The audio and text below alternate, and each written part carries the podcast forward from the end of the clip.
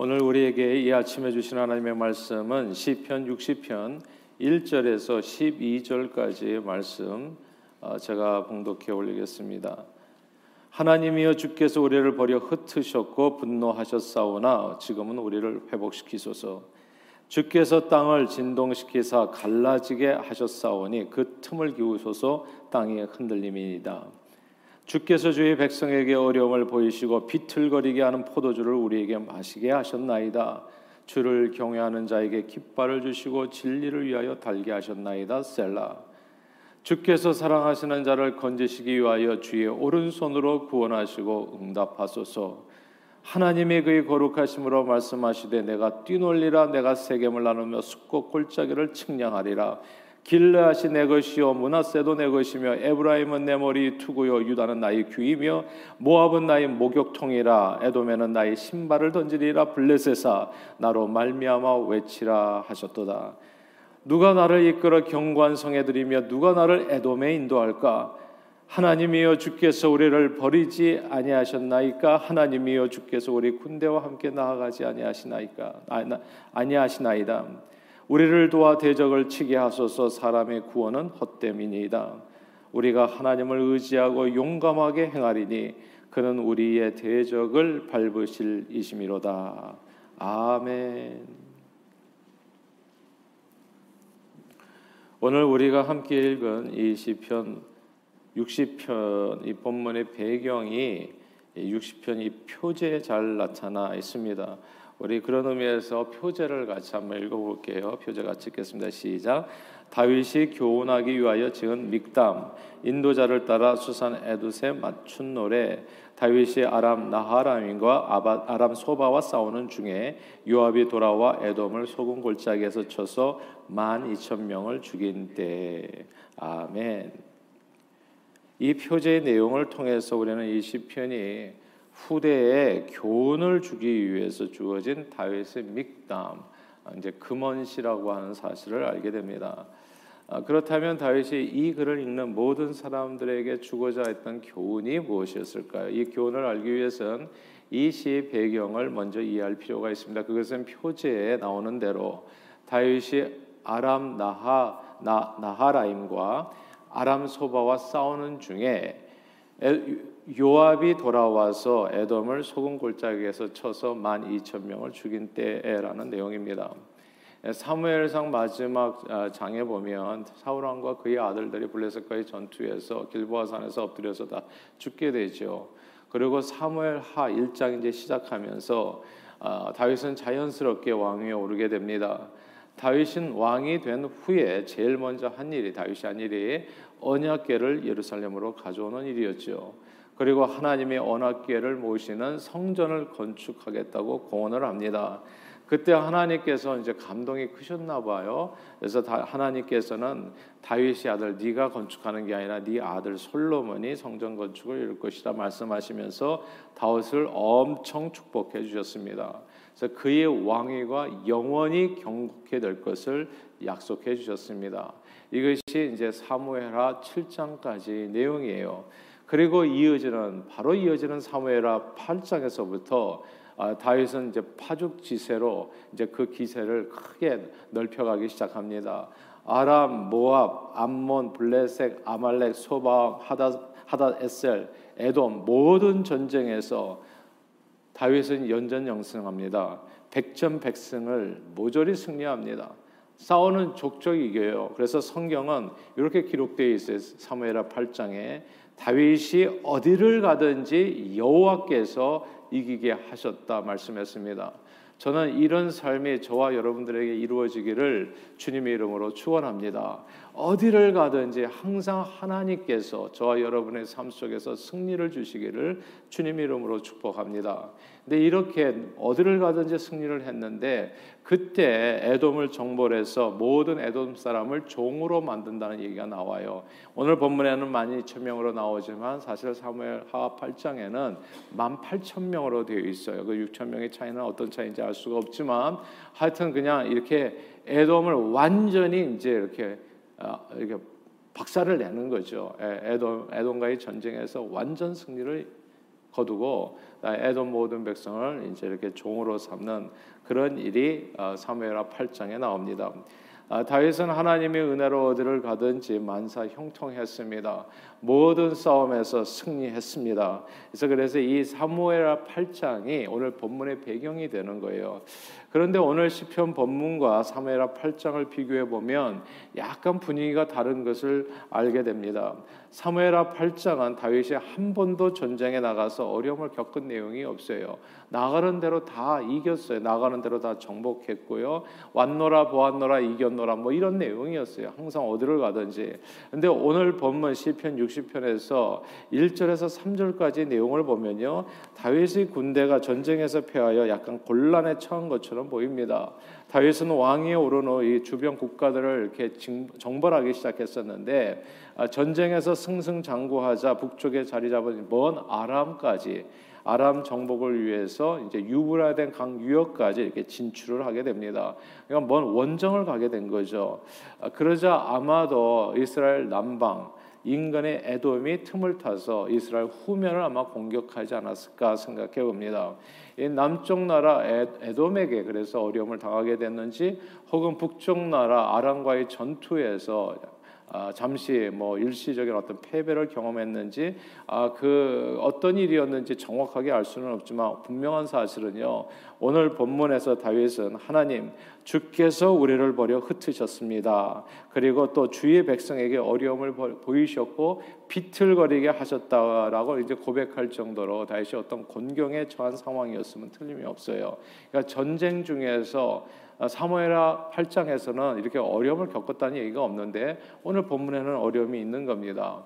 오늘 본문 이 시편 60편은 크게 세 부분으로 나눠져 있는데 1, 절에서부터 이제 5절까지를 잘라서 생각해 보자면 이 공경에 처한 다윗이 하나님의 도움을 강구하는 내용으로 되어 있습니다. 하나님 우리를 버리셨고 우리를 흩으셨는데 우리를 좀 도와주시고 하나님 우리 기도에 좀 응답해 주, 주 옵소서 이렇게 강구하는 내용이 되어 있고요. 아, 두 번째 부분은 6절에서 8절까지 다윗의 강구에 대한 하나님의 응답으로 되어 있습니다. 하나님께서 이렇게 말씀하십니다. 하나님께서 응답하십니다. 이런 내용으로 되어 있고 요. 9절 이하에서부터 마지막 절까지는 하나님의 말씀을 의지해서 우리가 함께하여 아, 저 하나님께서 우리와 함께 해 주셔서 승리케 해 주실 줄로 믿습니다. 이런 이제 고백, 승리를 강구하는 내용으로 되어 있습니다. 이렇게 오늘 본문의 배경과 전개를 보면요, 다윗이 후대에 전하고자 했던 메시지, 교훈의 내용이 무엇인지가 확실하게 드러납니다. 크게 세 가지 내용을 우리가 생각해 볼 수 있어요. 첫째는 이겁니다.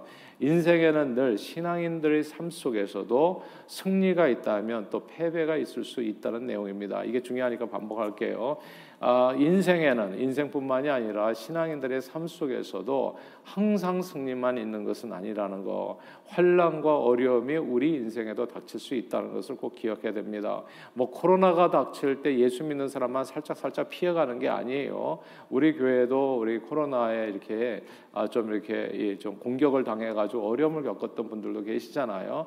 그러니까 인생에는 누구나 다 그리고 신앙인들에게도 아, 승리가 있을 때가 있지만 일이 술술 잘 풀릴 때요. 그러나 어려움을 겪을 때도 있다는 것을 우리가 꼭 기억할 필요가 있습니다. 예수 믿는 자라고 해서 언제나 만사 형통한 것은 아니라는 말씀이죠. 내 뜻대로 일이 아 정말 하나님의 은혜구나 감사하다 이렇게 일이 술술 잘 풀릴 때도 있지만 때로는 마치 주님이 나를 버려서 흩으신 것처럼 뜻대로 되는 일 하나도 없고 개인적으로도 건강적으로도 또 가정적으로도 아 그리고 또 예, 삶의 뭐 자녀 문제로도 그냥 뜻대로 되는 일 뭐 말하는 대로 잘 안 되는 것처럼 느껴지는 인생의 쓴맛을 보는 때가 있을 수 있다는 겁니다. 살다 보면 의외의 복병을 만나서 이제 비틀거릴 때가 있다는 것이죠. 신앙생활을 나름대로 열심히 했는데도 불구하고 왜 이런 환란이 닥치는가? 오늘 본문 그런 얘기거든요. 진짜 성전 건축까지 하게 하겠다고 얘기했고 그래서 하나님께서 약속을 주셨단 말이에요. 영원히 네 왕위를 내가 경고케 하리라. 그 다음에 온 환란이라고요. 그럼 다음에도 역시나 전쟁을 하는 치르는 과정에서 어려움을 겪은 거예요 지금 여호와여 내 나를 버리셨나이까 흩으셨나이까 이건 또 뭐지 이런 거예요. 조금 전에 하나님께서 나를 분명히 축복하신다고 약속까지 하셨는데 그래서 나가 나가서 전쟁을 치렀을 때 과연 이기기도 했었단 말이죠. 그러나 항상 이긴 것은 아니었다는 거. 어느 순간에 닥치는 어려움이 있었다는 것을 우리가 꼭 기억할 필요가 있습니다. 신앙생활을 열심히 했는데 이런 환란이 닥치면 우리는 어떻게 돼요? 왜 이런 환란이 내게 닥치나? 내가 또 뭘 잘못했나? 이렇게 생각하게 하는 순간이 있잖아요. 혹시 하나님이 나를 버리셨나? 나를 흩으셨나? 고민하게 되는 때가 있습니다. 그러나 오늘 시편 기자는 그때 너무 좌절하거나 절망하거나 혹시 하나님이 나를 버리셨나 의심하거나 포기하지 말라고 말씀합니다. 왜냐하면 그리스도인들에게 환란이란 무엇입니까? 환란은 인내를 인내는 연단을 연단은 소망을 이루는 줄을 우리가 알기 때문입니다. 그러므로 성경은 사랑하는 자들아 너희를 연단하고 오는 불시험 당함을 이상한 일 당하는 것처럼 이상히 여기지 말아라. 그것은 오히려 너희가 그리스도의 고난에 참여하는 것으로 즐거워하기를 원한다. 이는 그의 영광을 나타내실 때 너희로 즐거워하고 기뻐하게 하려 함이라 말씀하셨습니다. 여러분 이런 거예요. 햇빛이 항상 쬐면 햇빛이 고마움을 알지를 못해요. 햇빛의 은혜를 깨닫지를 못합니다. 그런데 어, 햇빛이 막 이렇게 이렇게 내리다가 갑자기 폭풍우가 몰아친다고요. 환란이 몰아치는 거예요. 그러면 햇빛의 고마움을 다시 깨닫게 되는 겁니다. 하나님 앞에 감사드리게 되고 주님 앞에 영광 돌리게 되는 거죠. 그래서 인생에는 특별히 신앙인들의 삶 속에도 승리가 있으면 항상 패배가 있을 수 있다는 거. 그걸 이상한 일 당하는 것처럼 너무 괴로워하지 말아라 라는 뜻입니다. 근데 감사한 것은 뭡니까? 그게 영원하지 않다는 거. 잠시 잠깐 오히려 하나님의 영광을 더 크게 체험하게 하는 그런 길이 된다는 것을 우리가 꼭 기억할 필요가 있습니다. 이게 첫 번째 주는 교훈이고요. 아, 두 번째 두 번째 주는 교훈은 인생의 고난을 겪을 때 언제나 주님을 찾고 의지하라입니다. 5절 같이 읽어보겠습니다. 5절입니다. 5절 말씀 같이 읽습니다. 시작. 주께서 사랑하시는 자를 건지시기 위하여 주의 오른손으로 구원하시고 응답하소서. 아멘. 주께서 사랑하시는 자를 구원하시고 응답하소서. 이 구절을 주목해야 합니다. 주께서 누구를요? 주께서 사랑하시는 자를 구원하시고 응답해 주옵소서. 다윗은 환란 날에 늘 주님을 더욱 사랑하고 주님을 바라고 주님을 찾고 의지했습니다. 그는 사람의 구원은 헛되다고 믿었어요. 그래서 사람을 의지하는 대신에 환란 날에 늘 주님을 더욱 찾고 의지했습니다. 성경은 나를 사랑하는 자들이 나의 사랑을 입는다 했어요. 주께 사랑을 입는 자들이 누굽니까? 주님을 사랑하는 자들이 주의 사랑을 입는다고요. 그리고 나를 간절히 찾는 자가 나를 만날 것이라 말씀했습니다. 또한 하나님을 사랑하는 자, 그 뜻대로 부르심을 입은 자들에게는 모든 것이 합력해서 선을 이룬다 약속해 주셨습니다. 이게 주님의 사랑을 받는 게 중요해요. 주님께 은혜 받는 게 중요합니다. 오늘 이 새벽에도 여러분 정말 잘 나오셨어요. 저는 이런 시간이 너무나 소중한 시간인 걸 너무너무 잘합니다. 이게 인생을 살아갈 때 누가 승리하는가? 주님 앞에 사랑받는 사람이 이겨요. 그러니까 우리는 늘 주님을 사랑함으로써 주님의 사랑받는 그 사랑 안에 거하는 저와 여러분들이 되시기를 바래요. 개인의 재능이나 능력이나 이런 게 아니에요. 인생의 구원은 헛되라고 오늘 다윗이 고백하는 것처럼 사람으로부터 오는 구원은 그게 헛될 수밖에 없는 게 그 도움이 되지도 않고 첫째 그리고 도움이 된다고 하면 그게 다 빚인 겁니다. 빚이에요. 누가 나, 나이가 공공에 처했을 때 막 돈을 꿔준다고 생각해 보십시오. 그게 빚이 아닙니까, 여러분? 호의를 베푼다는 거. 다 부담되는 일이에요. 선물 받아도 마음이 편하지가 않아요. 근데 하나님 앞에 받는 것은 하나도 부작용, 부작용이 없어요. 그게 빚이 아니에요. 하나님께서 주세요. 이런 꼭 이런 것 같아요. 부모가 자식에게 주는 건 자식이 빚으로 생각하지 않더라고요. 그러니까 그냥 그냥 다 받잖아요. 그러고 갚을 생각도 하지 않잖아요. 마음 편하게 받지 않아요. 부모에게 받는 거. 다 우리 하나님께 받는 게 그런 것 같은 거예요. 그러니까 하나님 앞, 그러니까 아버지에게 받는 거, 부모에게 받는 것 같은 거라고요. 그러니까 하나님께서 주시는 것은 사실 부작용이 없어요. 그리고 하나님께서 주시는 축복은 완전하고요. 그래서 정말 인생을 잘 사는 비결은 하나님의 사랑을 입는 겁니다. 매일 범사에 말입니다. 나바오 인디언들에게 오래전서부터 내려오는 늑대 이야기가 있어요. 노인이 손주에게 두 마리 늑대 이야기를 해주죠, 해줍니다. 얘야 우리 마음속에는 두 마리 늑대가 산단다 한 마리는 나쁜 늑대로 늘 분노와 수치심으로 수치심으로 가득 차 있고 다른 한 마리는 좋은 늑대인데 사랑과 겸손함으로 가득 차 있단다. 그때 손자가 할아버지에게 묻죠. 그럼 두 마리 늑대가 마음속에서 산다면 누가 이깁니까? 그 두 마리 늑대 중에서 그러자 할아버지는 손주에게 이렇게 말을 해줍니다. 그야 네가 먹이를 주는 늑대가 이기는 거지. 주인이 먹이를 주는 늑대가 항상 이깁니다. 이 세상에는 언제나 수많은 전쟁이 벌어져요. 과거에는 총칼을 겨누는 전쟁이었지만 오늘날에는 총칼 없는 전쟁이 사업체들 간에 나라 간에 공동체 간에 그리고 모든 인간관계 속에서 전쟁이 벌어집니다. 그 싸움에서 누가 이깁니까? 그 싸움에서 이기는 길은 늘 똑같아요. 전지전능하신 하나님 아버지께서 먹이를 주는 쪽이 반드시 이깁니다. 하나님께서 도와주는 사람이 이겨요. 과정은 어땠든지 상관이 없어요. 하나님께서 길을 열어주시는 그 사람이 이긴다고요. 그래서 예수가 길인 겁니다. 생명이고 진리인 거예요. 하나님께서 먹이를 주는 쪽이 이긴다고요.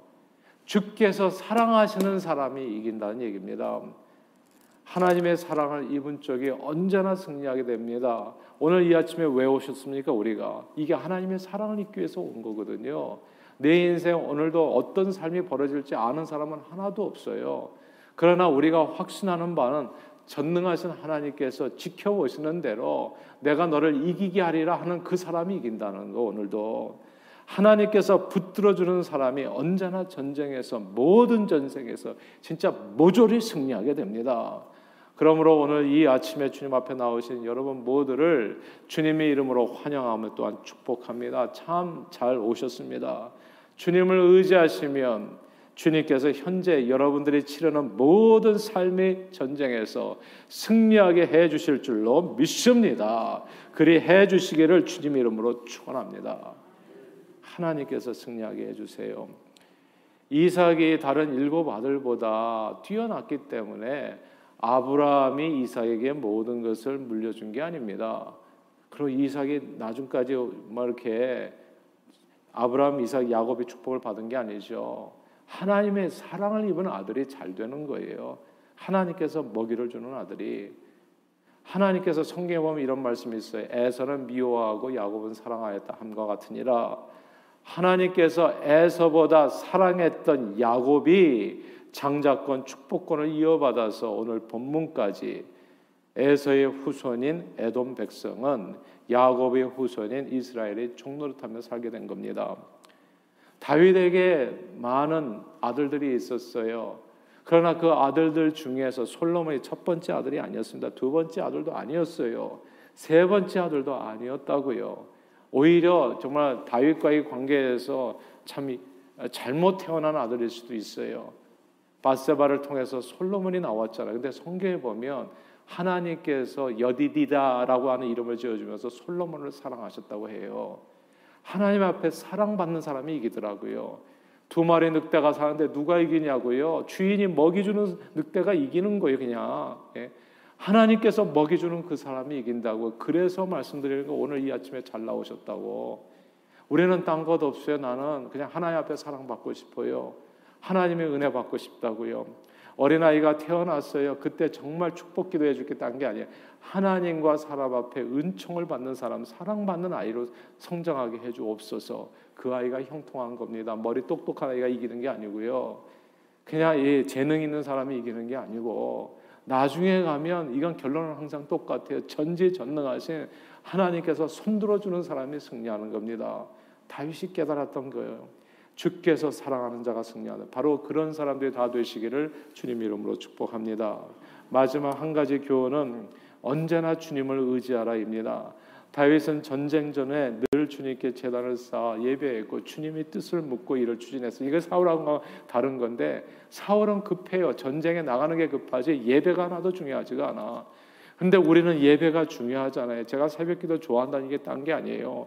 오늘도 전쟁 같은 하루가 시작될 거라고요. 근데 재단 쌓고 시작하는 거예요. 하루 첫 시간을 주님 앞에 무릎 꿇고 오늘 하루는 주님의 것. 예.